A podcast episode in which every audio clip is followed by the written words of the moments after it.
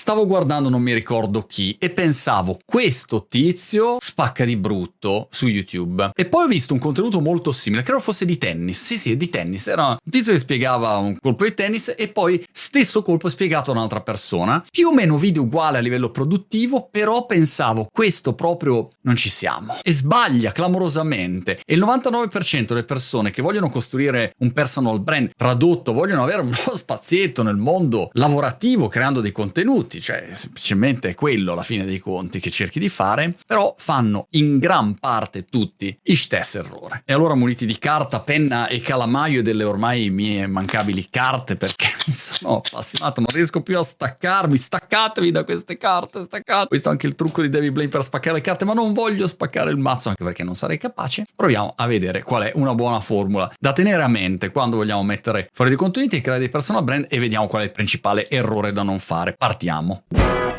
Caratteristica numero uno di chi crea un buon personal brand è questa qua, ovviamente, no? È l'autenticità. Si scrive con l'accento così o l'accento così? Boh, non lo so, li tengo tutte e due. Autenticità è nome e cognome del gioco. Cosa vuol dire autenticità? Prendiamo ad esempio Ryan Tran, che è quello, ce l'avete presente, che fa i video dove fa le sfide, provo a vivere con 0,1 centesimi e poi magari adesso la sta facendo anche live, ogni giorno c'ha la challenge così è autentico? Sì, è autentico. Non vuol dire che sia il migliore, il più bravo, il più competente, però insiste su questo concetto del diverso e più facile di migliore in pratica. Ecco, quando si parla di contenuti sui social, una cosa che ci si dimentica è che non devi metterti lì a copiare gli altri, non devi essere un clone di altri e fare quello che fanno tutti gli altri. Segui te, fai te. È molto più facile. Perché? Perché la tua autenticità ce l'hai in ogni caso. Hai la tua storia, hai le tue caratteristiche, hai i tuoi errori, hai la tua faccia, hai le tue vittorie, le tue sconfitte, le tue passioni, hai le tue conoscenze, i tuoi contatti, di tutto quello che ti rappresenta, anche se hai 12 anni, comunque hai già qualche cosa lì ed è tuo, è soltanto tuo, è su quello che fai leva. Oppure se sei Mike Tyson, anche lui, quando lo vediamo fare contenuti sui social, peraltro adesso c'è anche un podcast dove fa da sempre un po' così, non lo direi mai questo davanti a Mike perché mi fa un faccione così, oltre a essere io un grande fan di Mike Tyson, mi piace molto insomma l'ultima piega che ha preso. È un personaggio interessante. A questo punto, la cosa interessante è che è ovviamente autentico. È Mike Tyson e quando ti insegna a mettere giù un bel cazzottone, un gancetto destro postato, a quel punto è autentico. E seconda caratteristica, è onesto. Quindi la seconda caratteristica è onestà. Anche qua faccio così e in più metto anche l'apostrofo, ti piace? E in più faccio anche il cerchiato. Avevo zero in grammatica o queste robe qua italiane. Autenticità più onestà, che cosa ci porta come risultato finale? Anche qua onestà può avere diverse accezioni. In sostanza ti sto dicendo una cosa e non ti sto mentendo, mettiamola così. Mike Tyson ti dice guarda, un pugno si tira così sul ring ed è vero che lui ne sa di quell'argomento, è stato campione del mondo.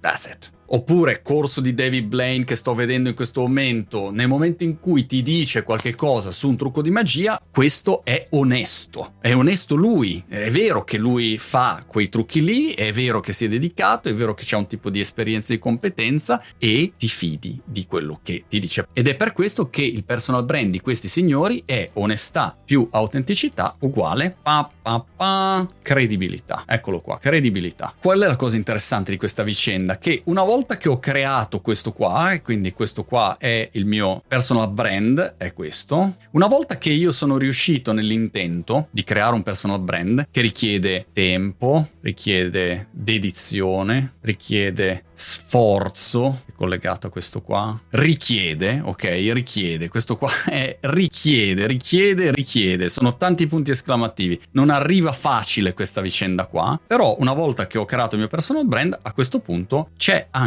questo vantaggio, tra i mille vantaggi, no? Tra i mille vantaggi ho anche questa parte, che è la parte di monetizzazione. In realtà i vantaggi sono molti di più perché ho una community che in genere a quel punto si crea da questa vicenda, ho la possibilità di avere la cosiddetto hiring, quindi attirare persone che vogliono lavorare con me perché già mi conoscono, ho una serie di richieste che arrivano così senza che io debba fare nessuno sforzo, richieste possibili di collaborazioni, altre di qua, o magari dei clienti che attiro al posto di andare a cercare. Insomma, ho mille vantaggi, ma soprattutto un personal brand mi dà questo grande, grande, grande vantaggio, che è un vantaggio di impatto. Io posso avere un impatto nell'attività che faccio, posso raccogliere per una beneficenza, posso lanciare una campagna, posso lanciare un'iniziativa, posso fare diversi tipi di attività. Qual è il problema però di questo schemino? Il problema di questo schemino è che l'abbiamo visto, richiede tempo, richiede sforzo e non è qualcosa che le persone invece hanno tanto voglia di fare. E allora qual è l'errore che fanno principalmente tutti? Andiamo, torniamo allo schemino e vediamo che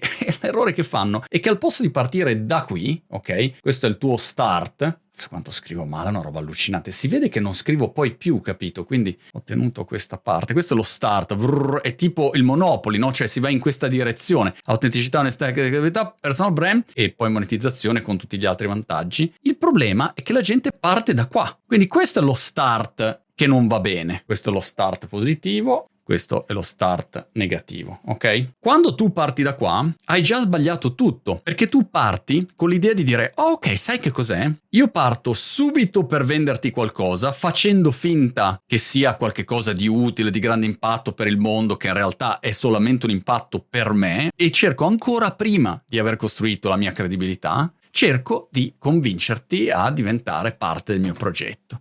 Errore clamoroso questo, perché tu non sei lì in quel momento a cercare di essere utile agli altri, non stai cercando di dare il tuo meglio, la tua migliore condivisione di competenze, di esperienze, di intrattenimento, a seconda di quello che vuoi fare come contenuti. Stai subito cercando di ottenere un risultato, non sei entrato nella stanza dei social chiedendo che cosa posso fare per voi, sei entrato chiedendo oh ma come posso sfruttare questi signori, che cosa potete dare voi a me? E questa è la partenza peggiore che puoi fare ed è il motivo per cui la maggior parte delle persone che partono per creare un personal brand non riescono a creare assolutamente nulla o magari hanno risultati solo di breve periodo e poi scoppiano. Investi, investiamo tutti sulla nostra credibilità, che non ce la regala nessuno purtroppo, ce la dobbiamo guadagnare, però ne vale la pena, Belin.